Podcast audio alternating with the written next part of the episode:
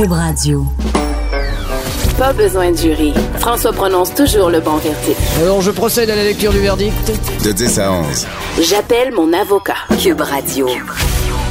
Bonjour, bienvenue à J'appelle mon avocat. Euh, Aujourd'hui, donc, on, on- on a une grosse émission. La semaine était assez chargée d'actualités judiciaires et on, on- reçoit des appels. Les gens appellent leur avocat et ça oriente un peu nos choix d'invités, si on peut dire. Et cette semaine, on reçoit le docteur Pierre Vien. Euh, C'est un docteur qui administre euh, l'aide médicale à mourir. Euh, on, a on a reçu le père euh, de Marie-Ève Couture qui a bénéficié de l'aide à mourir la semaine dernière. Ça a fait parler beaucoup. Il y avait un article dans le journal de Montréal et on voulait connaître aussi un peu l'humain en arrière du médecin, comment ça se passe tout ça. Euh, ensuite de ça, on reçoit euh, dans le fond, un agent de libération conditionnelle. Ça, c'est en lien. C'était l'autre semaine, là, mais c'est en lien avec euh, Alexandre Bissonnette. Tu sais, tout le débat, l'inadmissibilité à la libération conditionnelle. On voulait euh, faire connaître un peu c'est quoi exactement euh, quelqu'un qui est libéré là, conditionnellement. Est-ce qu'il est libre comme l'air ou comment ça fonctionne? Il nous explique tout ça. Et on aura notre chroniqueur, euh, Maître Jean-Paul Boilly, euh, au sujet des SNC Lavalin. Il y a des révélations à nous faire. Euh, il y aurait d'autres entreprises d'impliquer. Donc, on en parle avec lui. Et on commence avec euh, Marie-Claude Barrette, euh, que tout le monde connaît, animatrice Deux filles le matin euh, également. Et ce qui nous intéresse, animatrice de l'émission où es-tu? Où es-tu? C'est des gens, bon, qui sont disparus. C'est donc, euh, on, sait que dans cette émission-là, euh, il y a des enquêtes, il y a des policiers d'impliqués, il y a des parents, évidemment, euh, des gens qui ont perdu des êtres chers. Et on est intrigué en tant qu'ani- euh, qu'animatrice, euh, Marie-Claude Barrette, un peu comment on vit ça. Et elle, sa perception de- du travail qui est fait un peu pour retrouver les gens, euh, les, les familles, est-ce qu'ils sont vraiment encadrés? Et on la reçoit. Bonjour Marie-Claude. Bonjour, Maître Bernier, ça va bien? Oui, ça va bien. Merci d'être à l'émission. Euh, c'est ça, on était vraiment intrigués un peu euh, ton rôle d'animatrice, une émission qui est qui, qui Oui. est très touchante, là, évidemment. C'est des, euh, des sujets assez... euh, ben, c'est c'est très sérieux. Ils perdent un, un être Ah cher oui. qui disparaît. Et comment ça se passe un peu avec les familles? Comment qu'il faut gérer ça pour animer ce genre d'émission-là? Ben, c'est pas, euh, c'est- particulier parce que c'est six documentaires différents, c'est six cas, donc c'est six approches, j'ai envie de dire, parce que tout le monde vit ça euh, quand même à sa manière. Il y en a, il y a des, des parents qui sont seuls, qui sont séparés, il y a des, euh, des parents aussi qui se sont pas quittés à travers euh, toute cette épreuve-là. Ah ouais. Mais en fait, faut, faut, faut, faut écouter parce qu'il faut bien comprendre que dans les cas de disparition non résolus, il reste que la personne a envie de parler de la personne manquante. Elle a envie de parler de ce qu'elle ressent. Mais tu sais, à un moment donné, ton entourage, il- ça, ça peut devenir épuisant Lourd, pour l'entourage. ouais. C'est en- lourd, exactement. Donc, ces gens-là parlent de d'autres choses. Mais quand nous, on arrive, l'équipe, et qu'on leur dit, nous, ce qu'on veut, c'est parler de cette personne-là, euh, j'ai envie de vous dire que c'est facile euh, d'ouvrir les livres, c'est facile de, de, leur- de- de les faire parler, mais pas toujours facile d'entendre tout ça. Ben oui, parce, Parce qu'ils veulent pas que euh, la mémoire, on- ils veulent pas que les gens arrêtent d'en parler, ils veulent pas qu'ils tombent dans l'oubli là. Non, absolument pas. Puis euh, il y, a, il y a aussi le fait que un secret, on sait qu'à quelque part, il y a quelqu'un qui sait quelque chose sur chaque disparition non résolue. Donc, la personne qui garde le secret aussi, elle ne veut pas en entendre parler de ça parce que c'est plus facile d'enfuir le d'enfouir le secret. Mais quand les gens en parlent qu'on garde vivante la personne disparue dans le dans l'œil du Mhm. public, ben cette personne-là peut-être qu'elle peut arriver à, à- pour se libérer, euh, elle va dire le secret. Donc c'est pour ça aussi que les, les familles acceptent de participer parce que le Ben but oui. toujours de retrouver. En fait, c'est pas de retrouver nécessairement la personne vivante, c'est le souhait. Mais eux déjà de, de trouver, il y en a qui me disaient, tu sais, quand on trouve des restes, quand on écoute aux nouvelles que des restes ont été retrouvés, on espère à quelque part que ce soit notre disparu. C'est pas ça qu'on veut, mais au Non, moins ça. on aurait un point final à cette épreuve. Ils veulent des euh, réponses, là. Ils veulent vraiment Oui, des ils veulent des réponses. Parce que ça doit aider au deuil. c'est- et, et- Oui, ils- oui. Ils, veulent des réponses, mais est-ce qu'on sent qu'il y a toujours un espoir? ou- Ben, je dirais qu'il y a quand même toujours un espoir. Parce que ça, on va s'accrocher beaucoup à dire, ben, il est arrivé dans tel pays, un cas de dispersion, 20 ans après, on l'a retrouvé. Euh, donc, tu sais, il y a, il y a toujours de l'espoir parce que c'est vrai, il y a des histoires incroyables des personnes qui reviennent des années plus tard. Mhm. Donc, euh, mais en même temps, tu sais, moi, je, je me dis- moi, je me souviens, il y a des gens qui me disaient, mais voyons donc, ça fait 10 ans, il devrait se mettre en tête que telle personne est décédée. C'est Ouais. un instant. Ton enfant disparaît. Est-ce que tu vas te lever un matin puis tu vas dire, ben, je pense qu'il est mort la nuit passée. Voyons donc, ça n'arrivera jamais. Tu peux jamais faire mourir ton enfant dans cette Mhm. histoire-là. Il faut que tu aies des preuves. Mais par contre, moi, j'ai trouvé que les familles étaient très, euh, tu sais, je veux dire, très conscientes que cette personne-là, à chaque chaque moment qu'elle n'est pas retrouvée, il y a plus de chances qu'elle soit probablement décédée. Tu sais, il y a, il y a quand même, euh, ils sont Ils pas, euh, pas, ils là. sont pas dans le déni, là. Ils sont Mhm. pas dans le déni, mais quand il n'y a pas de corps, tu peux toujours bien pas déclarer, tu sais, décider qu'un quelqu'un est mort sans avoir de preuves. Donc, si on se met dans leur peau, on peut les comprendre.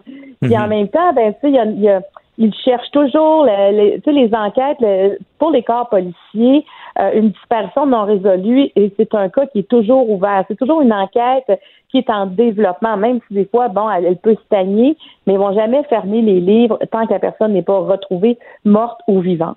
Et ça, ça reste toujours ouvert. Et Oui. OK, je comprends bien. Et, et ces, ces personnes-là, je veux dire, euh, ils doivent. euh, comment ils, ils vivent ça au quotidien? J'imagine qu'ils doivent vous dire qu'ils pensent à ça tous les jours. euh. C'est terrible. C'est des photos. premièrement, il y a des photos euh, partout de la personne disparue Mhm, ok. euh, dans, dans les lieux communs. Euh, il y a plusieurs familles qui à Noël, il y a un cadeau qui, en, qui attend la personne disparue parce que Ah, ils ouais. savent que dans, dans cette. Ben, c'est c'est là que le.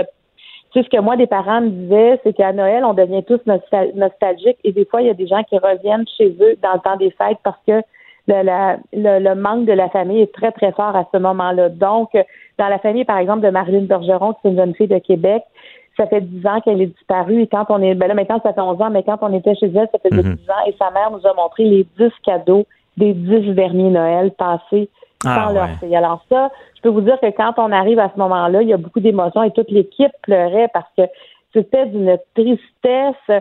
C'est qu'on on, on- c'est là qu'on voit l'espoir.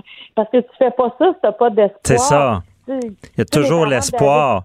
Mais ça, Ben, tu le dis bien. oui. C'est ça, l'équipe pleurait, ça, ça, ça, me- ça me marque. Et là, on va parler un peu de l'animatrice en tant que, que mère de, de, de, de famille. Est-ce est-ce que d'animer ça, est-ce que ça vient nous rentrer dedans? C'est quoi l'impression qu'on a? là?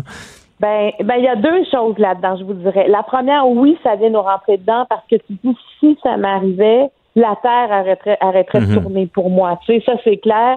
Et tu te mets dans la peau de ces gens-là parce que la Terre a arrêté de tourner pour Ouais. ces gens-là. Tu sais, ils continuent, mais c'est pas facile. Puis l'autre chose que je me disais, c'est que je suis pas sûre que pour les corps policiers, je serais un parent facile à gérer non plus. Sérieusement, là, je pense que pour moi, ils, trouveraient que je serais très dérangeante parce que euh, il y a des parents qui sont un peu comme ça aussi, tu sais, qui, qui continuent de chercher en parallèle. Puis des fois, bon, je pense que pour les policiers, c'est pas toujours évident. Ça, ça avance jamais assez vite pour eux, j'imagine. Là. Ça, ça Ben, doit pas.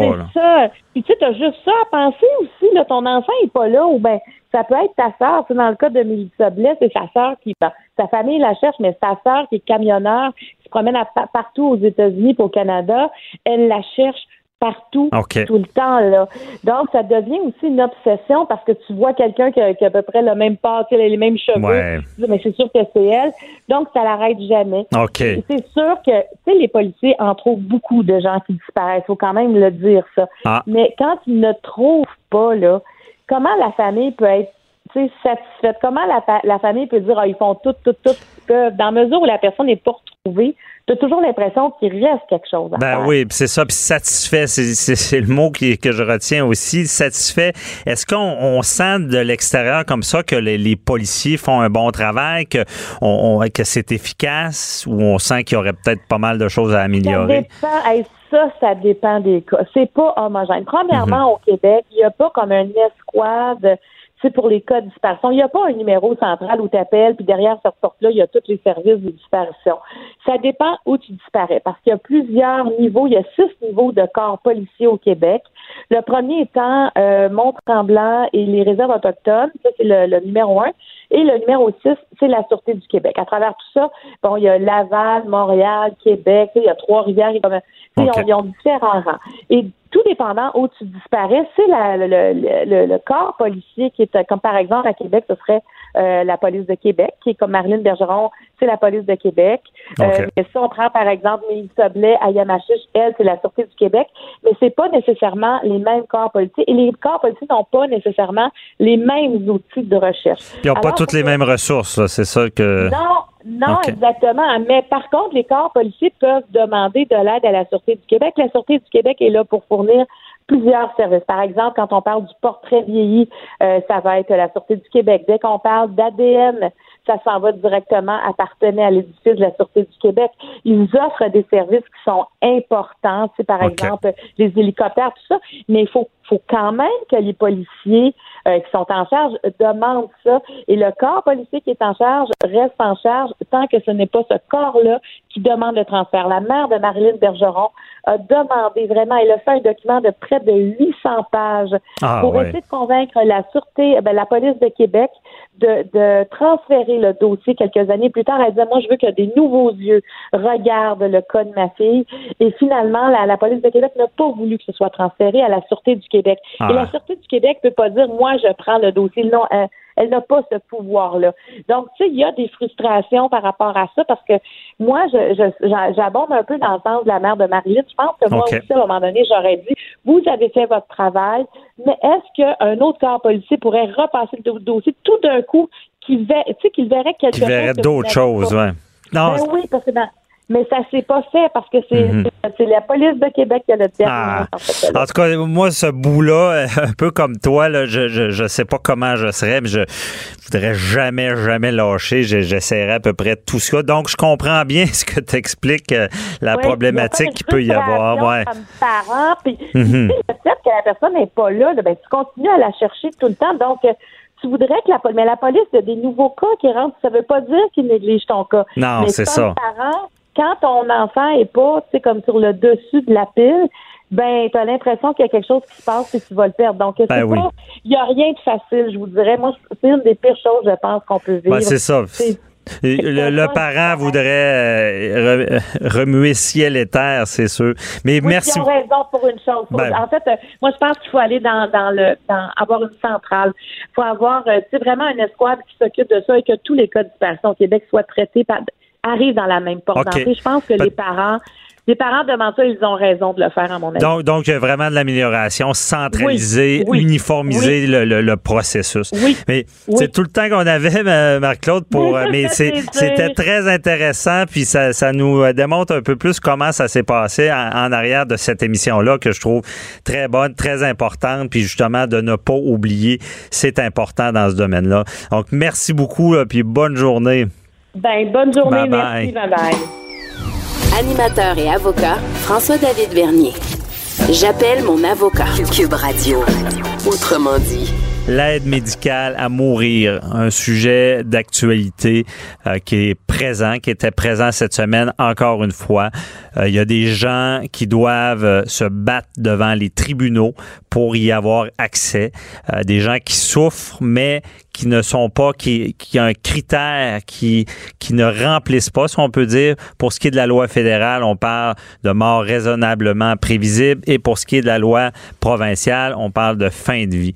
Euh, la semaine dernière, on a reçu le père de Marie-Ève Couture qui est venu, venu nous expliquer là, comment ça s'est passé. Sa fille a bénéficié de l'aide médicale à mourir et euh, comment ça se passe avec la famille, euh, qu'est-ce qu'elle a fait justement avant de partir.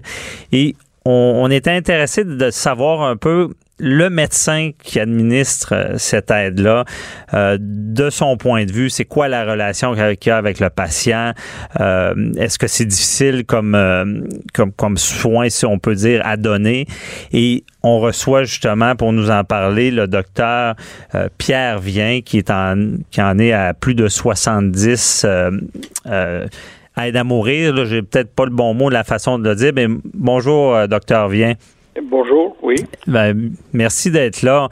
Euh, docteur Vian, on, aimerait, ben, on va y aller sur deux volets. Là. Un, j'aimerais en savoir plus sur vous en tant que médecin, euh, votre relation avec le patient. Et on ira un peu plus tard là, sur le, le, volet bon, de problématiques de loi, parce qu'on sait qu'il y a des gens qui sont pas admissibles euh, à l'aide médicale à mourir, qui souffrent, et on, on, on saura votre opinion là-dessus. Mais premièrement, vous, en tant que médecin, euh, comment ça se passe là, avec le patient? Là? Euh, vous devez avoir une relation particulière avec lui? En fait, euh, les, les patients dont je reçois les demandes d'aide médicale à mourir, c'est des patients qui me sont référés par des médecins de famille un peu partout. Et les médecins de famille, quand un malade rendu en fin de vie euh, qui a décidé que la seule solution qui lui restait, c'était l'aide médicale à mourir, s'il fait la demande à son médecin, la plupart des médecins, c'est une affaire qui est tellement compliquée, qui est tellement embrouillée, mhm. qui relève de deux lois différentes, qui ils veulent rien savoir de ça pour la, la plupart d'entre eux. Alors, ils réfèrent les cas à quelques médecins volontaires qui euh, acceptent de, de, de s'embarquer là-dedans, de recevoir la demande du patient et de procéder euh, selon les nombreux critères que les lois nous obligent à suivre mhm. pour arriver jusqu'à terme. OK. Et donc, c'est vous qui prenez la décision selon, selon les critères? Euh, oui, on parle de décision. En fait, ben, la décision, non, c'est ça. La décision vient du patient, mais vous, à savoir s'il est admissible. Oui, mais ça, c'est en théorie. La loi dit que c'est pour répondre à une demande libre d'un patient et tout. Puis mhm. là, ils mettent un paquet de conditions, puis ils disent c'est un médecin qui va décider s'il remplit toutes ces conditions-là. Finalement, à toute fin pratique, c'est le médecin qui décide. OK. Euh, et la relation que j'ai avec les malades, ben, donc, ce sont des gens, pour l'immense majorité, que je ne connaissais pas avant. Mhm. Ils me sont référés, donc, par leur médecin de famille. Alors, euh, c'est un geste qui est, qui est, euh, qui est grave, qui est important et, moi, ma première opération là-dedans, après que je me suis assuré que vraisemblablement ce patient-là va être éligible aux six conditions. Alors là, c'est de vraiment engager une une relation de confiance la plus la plus profonde possible, le plus rapidement possible, pour qu'on soit capable, le patient et moi, de passer à travers ce que j'appelle le champ de mine, de vérifier pour voir s'il satisfait à toutes les conditions. Bon, ces conditions-là, euh, euh, mais, docteur Vien, euh, avant d'aller dans, les conditions, vous, est-ce que vous avez dû réfléchir longuement avant de, parce que vous avez une pratique maintenant dans, ce domaine-là.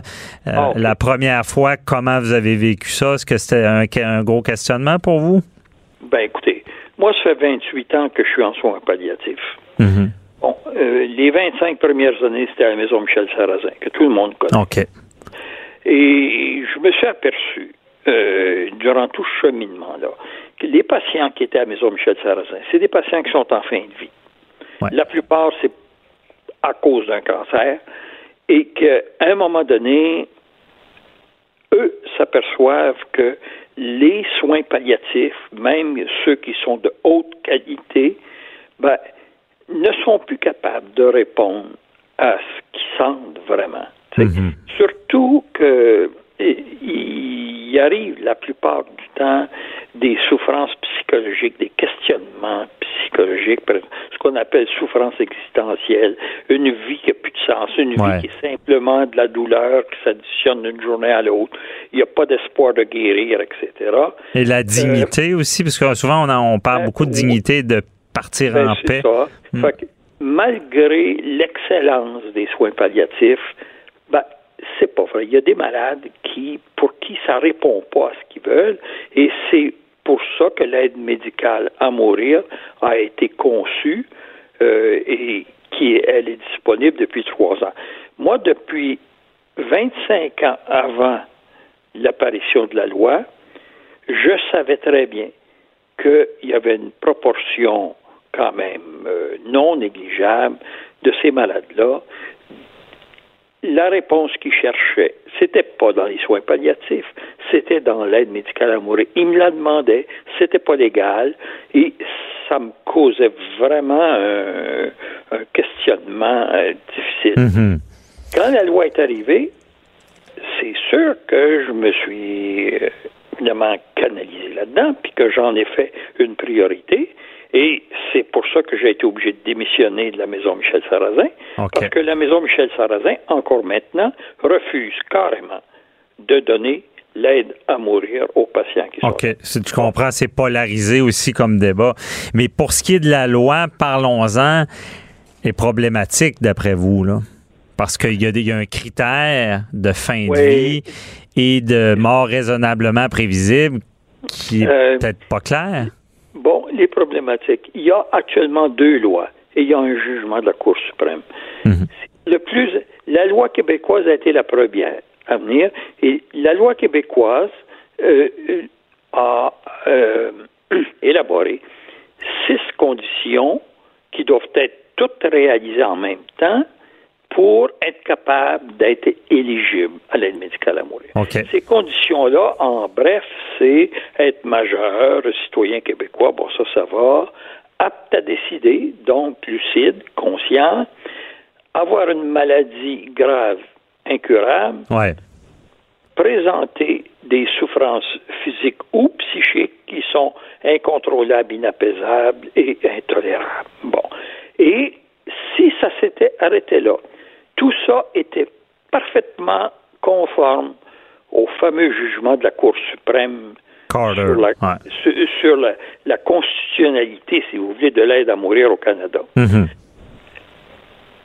Québec a ajouté une sixième condition, comme si ce n'était pas suffisant, qu'il fallait être en fin de vie. La loi ne l'a pas défini. La loi a obligé les médecins à trouver eux-mêmes leur propre définition et ben, qu'est-ce que vous voulez? Les médecins étant responsables de, de, de, de mettre ça en pratique, ben, ils, progressivement se sont dit euh, il faut peut-être que le pronostic de vie, puisque c'est une loi de fin de vie, il faut peut-être que le pronostic soit pas plus long que quelques mois, 6 à 12 mois, c'était un peu le consensus. Et à partir de là, ben, euh, le, médecin est obligé, de fonctionner avec ça. Mais euh, avec tout ça, ça me fait me poser la question avez-vous peur des poursuites judiciaires qui pourrait y avoir si on, cerne mal tout ça? Bien, c'est bien évident. Parce que la loi ne dit pas ce qu'elle veut, elle nous oblige à définir pour elle ce qu'elle veut, mais elle nous dit si tu te trompes, je vais te taper ses doigts. OK. Donc, ce flou-là est problématique. Puis, est-ce qu'il y a beaucoup de médecins qui ne voudraient pas pratiquer l'aide médicale à mourir par peur de poursuite, le fait que ça soit pas si clair? Ça, c'est évident. Les médecins hésitent à s'embarquer dans l'aide médicale à mourir pour bien d'autres raisons aussi. Mais pour celle-là, peut-être en particulier. Les autres raisons pour lesquelles les médecins ne veulent pas s'embarquer là-dedans, c'est que euh, ben, on n'a pas reçu aucune formation, les médecins, sur le processus de mourir. Mhm. Quand un patient demande l'aide médicale à mourir, ça veut dire que de façon intensive et prioritaire pendant plusieurs jours, pendant une moyenne, dans mon cas, de 10 à 15 heures, tu vas être obligé de, de, de, de parler seulement de la mort. Okay pourquoi et tout ça. Et les médecins veulent pas s'embarquer là-dedans. Non, ça doit être difficile. Mais, euh, docteur Vien, euh, est-ce que vous sentez que les... On n'a plus beaucoup de temps, mais est-ce que vous sentez que les patients ont peur de la mort? Pas du tout. Non. Moi, j'ai euh, aidé 70 personnes jusqu'à maintenant à mourir. Aucun de ces patients ont peur de la mort. Et ils me disent, je demande l'aide à mourir je demande pas que vous me fassiez mourir, docteur Vien. Je demande simplement que vous arrêtiez mes souffrances. Alors, quand les gens me disent comment je me sens quand je sors d'une maison où je viens de donner l'aide à mourir, ben, t'as pas l'impression de, as-tu l'impression d'avoir rempli ton rôle de médecin? Ton rôle de médecin, c'est de guérir, c'est pas de tuer. Je comprends. J'ai jamais tué personne. Mm-hmm. Il est, aucun des malades me demande l'aide à mourir. Et c'est pas. Je pense que la loi euh, ou le terme est mal posé. Mm-hmm. C'est l'aide médicale à arrêter de souffrir. Ah, c'est bien dit. Ouais, je comprends bien. C'est pas de tuer personne, c'est de l'aider. Et est-ce que vous constatez, est-ce que vous voyez, est-ce que c'est une belle chose qui arrive quand vous les faites partir et qu'ils sont entourés de leur famille? Est-ce que c'est du beau qui se passe? Vous pouvez, pouvez pas imaginer comme ça peut être extraordinaire. Tous les patients que j'ai eus, sans aucune exception, sont d'une sérénité, d'un calme. Euh, ça m'a pris un bout de temps pour m'habituer à ça, parce que euh, je ne pouvais pas supposer que ça pouvait être ça. Mhm. Lorsqu'un malade demande l'aide à mourir, c'est pas pour rien. Il y a des sacrées bonnes raisons OK.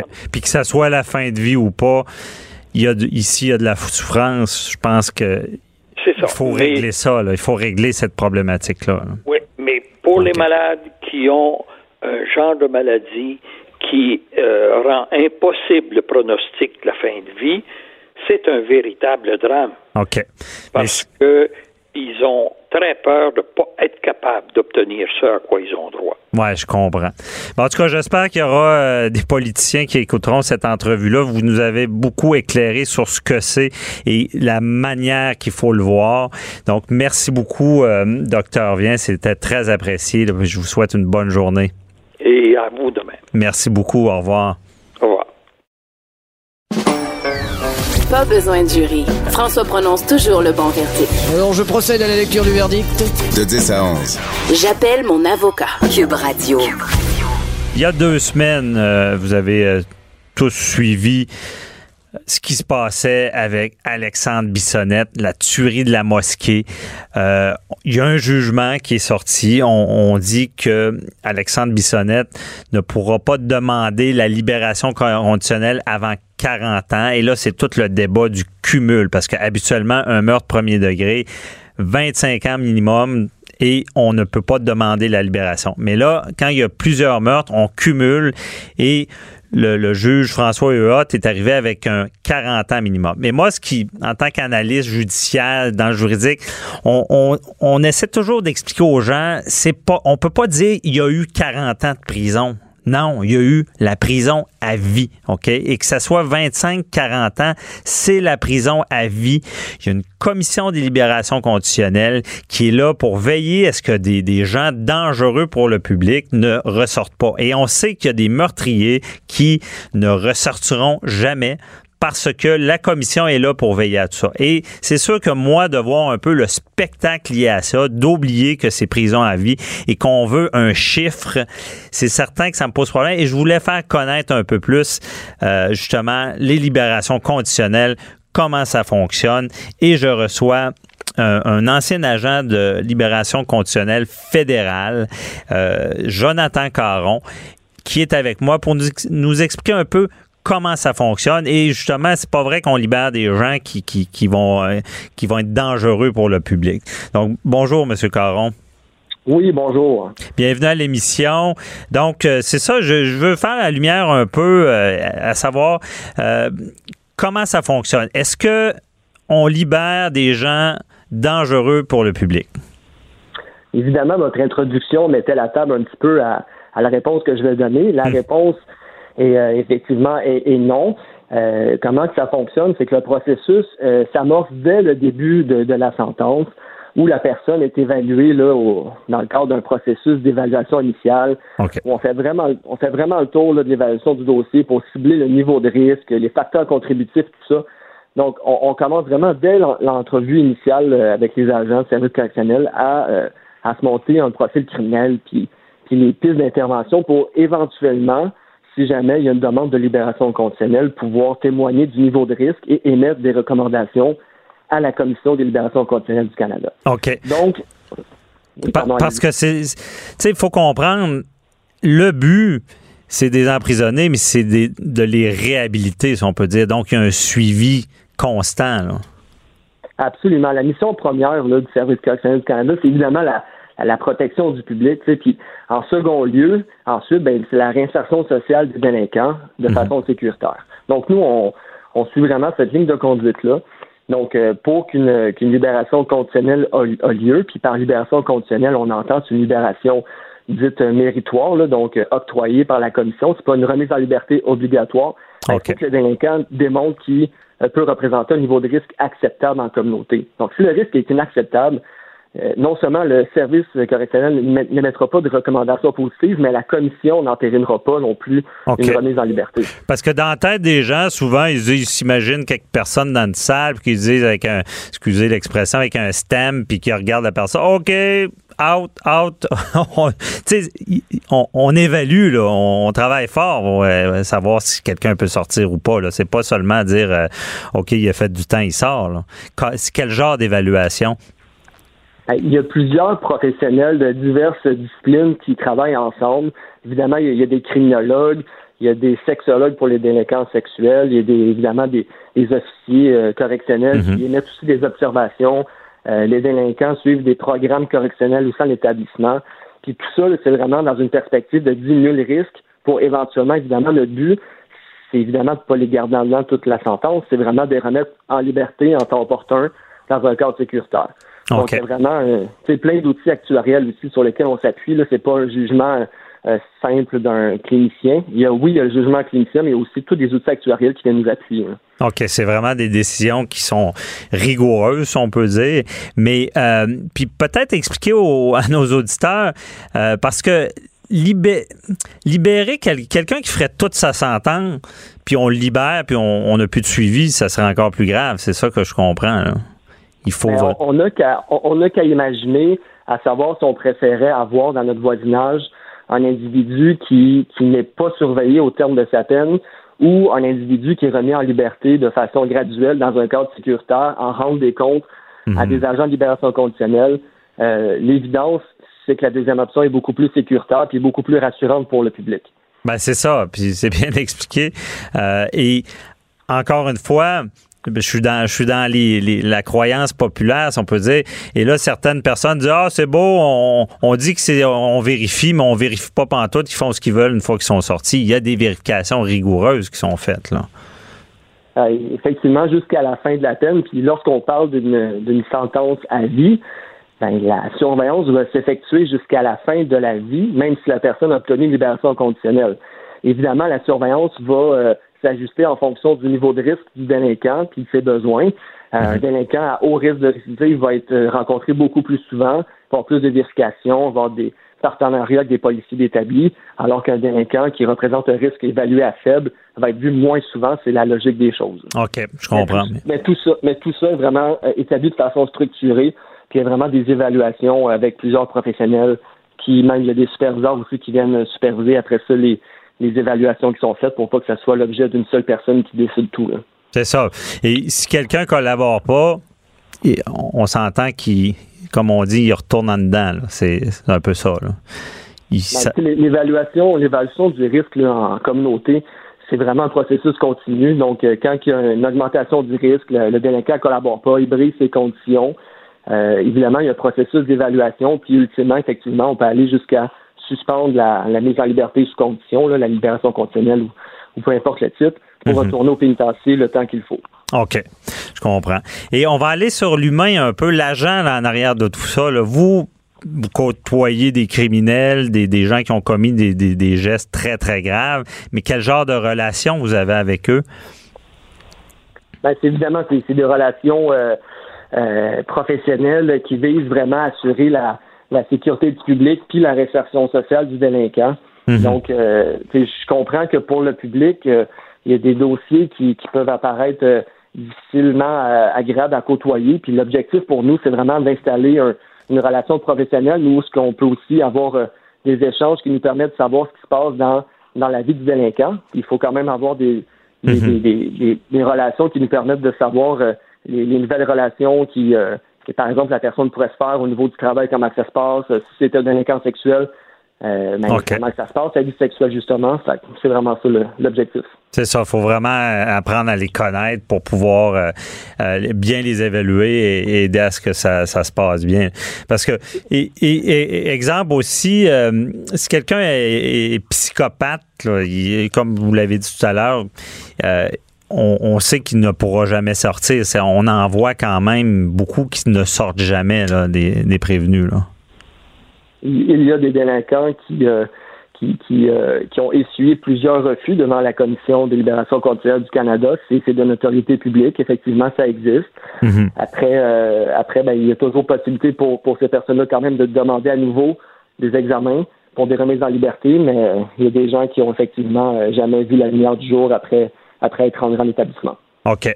Bon. Bien, bien expliqué. Merci beaucoup, euh, M. Caron, parce que vous faites une bonne action parce que honnêtement, on vous entend pas assez dans les médias euh, parce que je pense que c'est très important de bien connaître ce processus-là. Et pour moi, euh, l'affaire Bissonnette a un peu embrouiller les cartes avec le cumul des peines, de l'inadmissibilité aux peines, un petit peu embrouiller les cartes sur, sur, votre travail et qui est rigoureux que c'est pas vrai qu'on libère euh, des criminels qui seront dangereux pour le public. Donc, merci beaucoup de nous avoir expliqué tout ça et bonne journée. Je vous en prie, merci. Au revoir. Au revoir. Question de divorce, de droit international, d'affaires criminelles. De 10 à 11. J'appelle mon avocat. Écoutez, vous ne serez pas jugé. La corruption. C'est mal, c'est mal et oh, il y a un sujet cette semaine, on en entend parler beaucoup, euh, SNC Lavalin. On a voulu euh, qu'il y ait un accord de réparation. On voulait éviter les accusations criminelles, donner une amende. Ça scandalise certaines personnes, mais d'autres disent c'est un fleuron québécois. Il y a beaucoup de, jobs, si on peut dire, en jeu. Et on se demande, et, là, il y a un élément, il y aurait de la corruption à l'étranger. Et j'ai euh, avec moi notre chroniqueur, M. Jean-Paul Boilly, qui dit que la corruption à l'étranger pour ce genre de, de grosses entreprises-là, ben, est-ce que, ben, il dit, on va le laisser parler, mais je lui demande, est-ce que c'est seulement SNC Lavalin qui commet ce genre de crime-là? Donc, bonjour, euh, Maître Boily. Ben, si, euh, bonjour, si euh, c'est seulement SNC Lavalin, ben, je pense que le monde croit encore au Père Noël. Écoutez, là, oh. des entreprises canadiennes qui font affaire à l'étranger, là, euh, il y en a plusieurs. Il y en a des grosses. Il y a des entreprises qui font des contrats. Par exemple, General Dynamics a eu un contrat de 15, ben, pas juste General Dynamics, a eu un contrat de 15 milliards euh, pour l'Arabie Saoudite, là, pour des, tanks, en fait, des Jeeps ou des, véhicules militaires. Et pensez pas que parce qu'ils ont un contrat là-bas, dans ces pays-là, les pays qui finissent en I, puis en A, puis en 1, là, et je veux pas être méchant, là, mais c'est de même. à Rome, on fait comme les Romains. Alors, ces pays-là, la corruption, elle est institutionnalisée. C'est dans le contrat. Vous verrez jamais ça, mais, mais, mais, mais toutes ces compagnies-là ont des filiales à l'étranger. General Dynamics, par exemple, qui est en Ontario, parce que là, on veut faire un peu, on veut faire du Québec bashing avec SSD Lavalin, mais euh, General Dynamics a des filiales à Riyad. Ils vont donner des services à ces entreprises-là et, et trompez-vous pas, là. Euh, euh, j'ai rencontré un expert de chez Deloitte qui évalue des firmes cette semaine et euh, il me disait que lorsqu'ils font des évaluations de, de, filiales étrangères, souvent ils vont voir des commissions à des vendeurs de 3 à 5 millions et ils savent fort bien que les vendeurs ne gagnent pas ça. Là. Alors ces montants-là... Des commissions de 3-4 millions. Bien sûr, ça arrive et ils le voient. Et, donc, mais il faut comprendre que les compagnies canadiennes ou étrangères qui font ce genre d'entente-là avec les, tiers étrangers, les pays africains, les, pays comme là, la Syrie avec SNC Lavalin, ils exigent ces gens-là, les politiciens. Pourquoi vous pensez que les, les, les, les, Vladimir Poutine de ce monde sont rendus milliardaires? C'est certainement pas le KGB pour lequel ils étaient politiciens qui l'ont rendu milliardaire. Alors, ces gens-là, c'est institutionnalisé. Il y a des notre, notre monsieur 3 là, qui était le, un chum, c'est un chum, là, mm -hmm. que dans ces pays-là, ces gens-là, on sait que si tu veux avoir le contrat, il y a un pourcentage qui va à une partie euh, des gens, que ce soit des élus ou des gens qui sont en contrôle, qui vont exiger que ces montants-là soient inclus. Et ça, il y a bien des façons de le faire. Ça peut se payer des fois sous forme de salaire des employés fictifs. Euh, ça peut être des, gens, des fois, qui vont recevoir des commissions, qui vont remettre à d'autres. Ça peut prendre une multitude de formes, mais pensez pas qu'il y a un SNC Lavalin au Canada. Regardez Boily, vous êtes en train de dire que toute entreprise qui se respecte, peu importe la grosseur, est obligée de corrompre à l'étranger? Ben, pas partout, mais dans certains pays, c'est institutionnalisé. Euh, il y, a, des gens qui font de l'argent avec ça. Le père Aristide, il était curé d'un petit village à Haïti, il était rendu multimillionnaire parce qu'il était président du pays. Demandez-vous pas pourquoi. Ben, donc, c'est une entreprise qui ne, ne joue pas le jeu du pays ne peut pas faire d'affaires là-bas. C'est ça que je ben, comprends. C'est difficile parce que ces gens-là, ce qu'ils veulent, c'est faire des profits sans rien faire et s'enrichir sur, sur, le dos de leur propre population. Vous donnez des exemples. Il y, a, il, y a, des entreprises. Il y, a une, loi américaine, parce que nous, on a adopté cette loi-là, la loi sur les, accords de réparation, adoptée l'an passé à Sauvette. Et j'entendais votre, votre, votre euh, invité la semaine dernière, le député conservateur, dire oh, ça a passé dans une loi omnibus, on n'a pas lu ça, on n'a pas vu ça, c'était à l'intérieur de 500 pages. J'espère que nos députés qui sont payés assez grossement sont pas payés juste pour aller à la pêche et à la chasse, j'espère qu'ils lisent les documents. Mais il reste que cette loi-là n'est peut-être pas complète.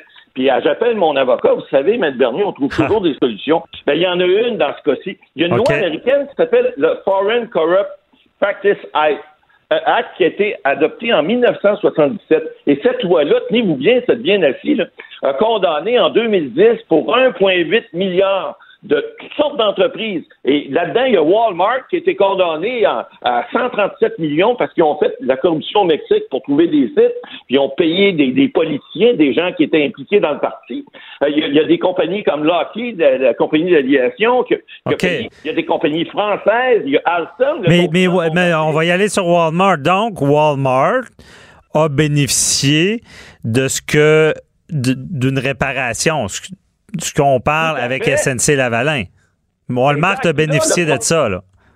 Exact. Puis, puis, des compagnies, j'en ai, là, allez sur le site de, la Security and Exchange Commission américaine, là, vous allez en voir des noms là-dedans, Crédit Suisse, Panasonic, l'an passé, a payé, c'est une compagnie japonaise, ils ont payé 143 millions d'amendes à l'Office de, la Security and Exchange, mm-hmm. parce qu'il y, avait, il y avait, ils ont une filiale aux États-Unis. Alors, SNC Lavalin ont dit ah ils peuvent pas ils peuvent pas bénéficier de la loi sur les accords de réparation. Ils ont fait ils auraient fait semble-t-il des choses en Syrie. Or cette loi-là justement elle, touche à toutes les entreprises qui peuvent de près ou de loin faire affaire avec les Américains. Alors, il y a une solution, et là, je ne sais pas ce que la ministre de la Justice qui a démissionné a pu dire ou ne pas dire, parce que là, les gens pensent que les ministres sont dans un cloître, ils prennent des décisions sans consulter, ils parlent jamais à personne. Oubliez ça, là, c'est pas vrai. Puis c'est pas vrai aussi que la DPP, c'est-à-dire la directrice euh, des plaintes pénales au fédéral, c'est pas vrai qu'elle parle pas à personne. Est-ce qu'il y a eu, il y a peut-être eu des gens qui ont dit, écoutez, madame,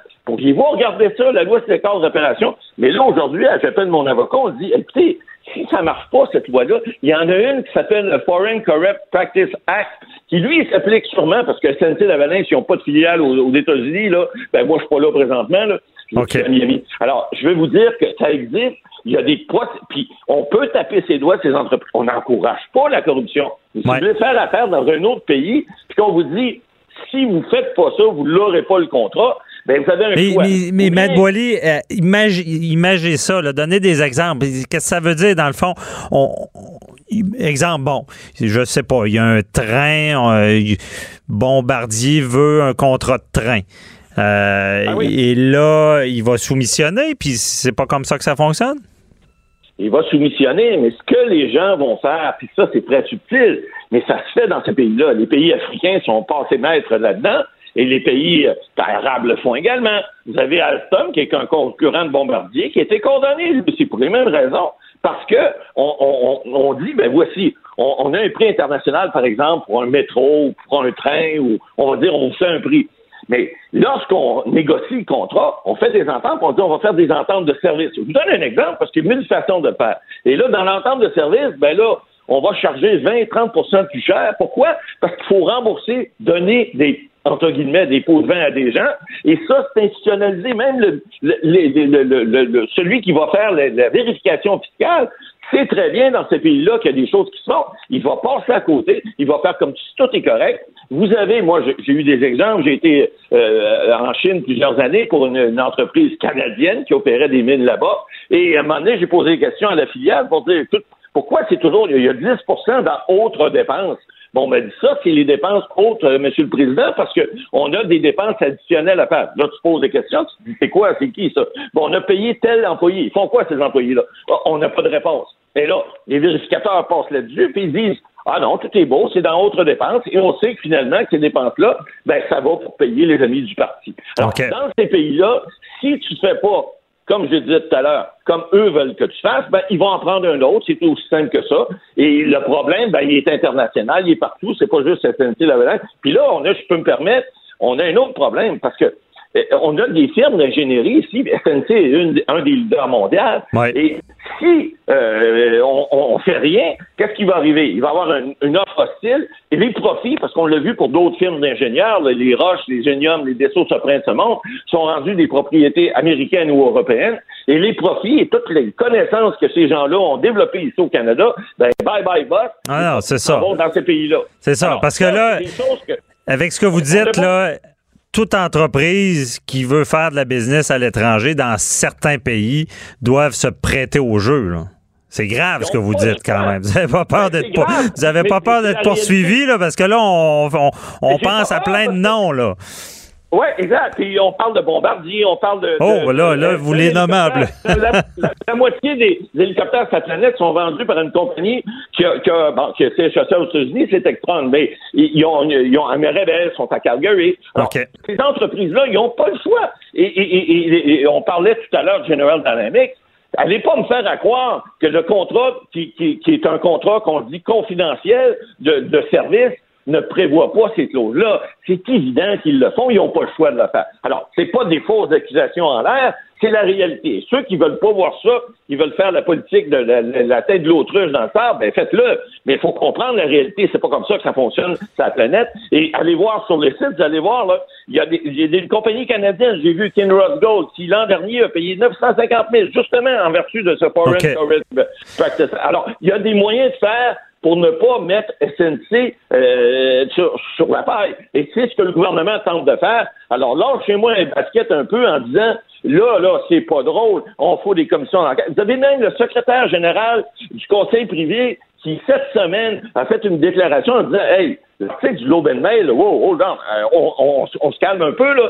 Ils en ont mis beaucoup, c'est pas, c'est pas tout de suite qui s'est passé. Alors, là, il faut laisser le, comité faire son travail, mais il faut arrêter de, de, faire plus blanc que blanc, puis crier au loup à toutes les fois qu'il y a quelque chose qui arrive. Parce que dans la vie, si on veut continuer à faire comme les Cubains, puis à vendre des cigares puis du rhum, ben c'est ça qu'on va faire au Canada, si on veut pas faire de business. C'est ce qui est malheureux. Ben, OK. Puis c'est assez révélateur. Je, je, suis en train de me creuser la tête à savoir s'il n'y a pas des belles solutions à l'étranger pour une compagnie qui veut pas jouer à ce jeu-là, mais j'en vois pas. Parce que une, entreprise va, va, ne pourra pas être compétitive si elle fonctionne pas d'un règles euh, du pays où est-ce qu'il Puis malheureusement, certains pays, des règles puis de la loi, ben, ça, passe en, quatrième des fois. Ouais. Exactement. Puis les autres, c'est leur poche qui compte. Et puis, euh, la, la solution est simple Allez-y pas, faites-en pas. Mais vous allez faire profiter d'autres, puis nous autres, ben, on va rester petit peuple, puis on va rester, puis on va dire, bon, ben, nous autres, on, est blancs, puis on touche à rien.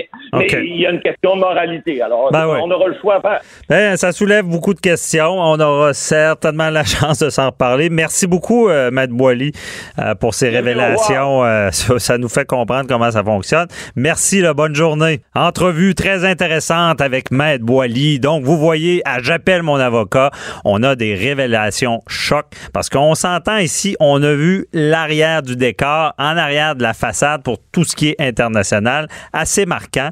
Donc, c'est tout le temps qu'on avait. Euh, on vous rappelle que vous pouvez poser des questions sur notre Facebook. Ça nous oriente dans l'actualité. Avoir le bon invité pour répondre aux bonnes questions. On se retrouve la semaine prochaine. Cube Radio.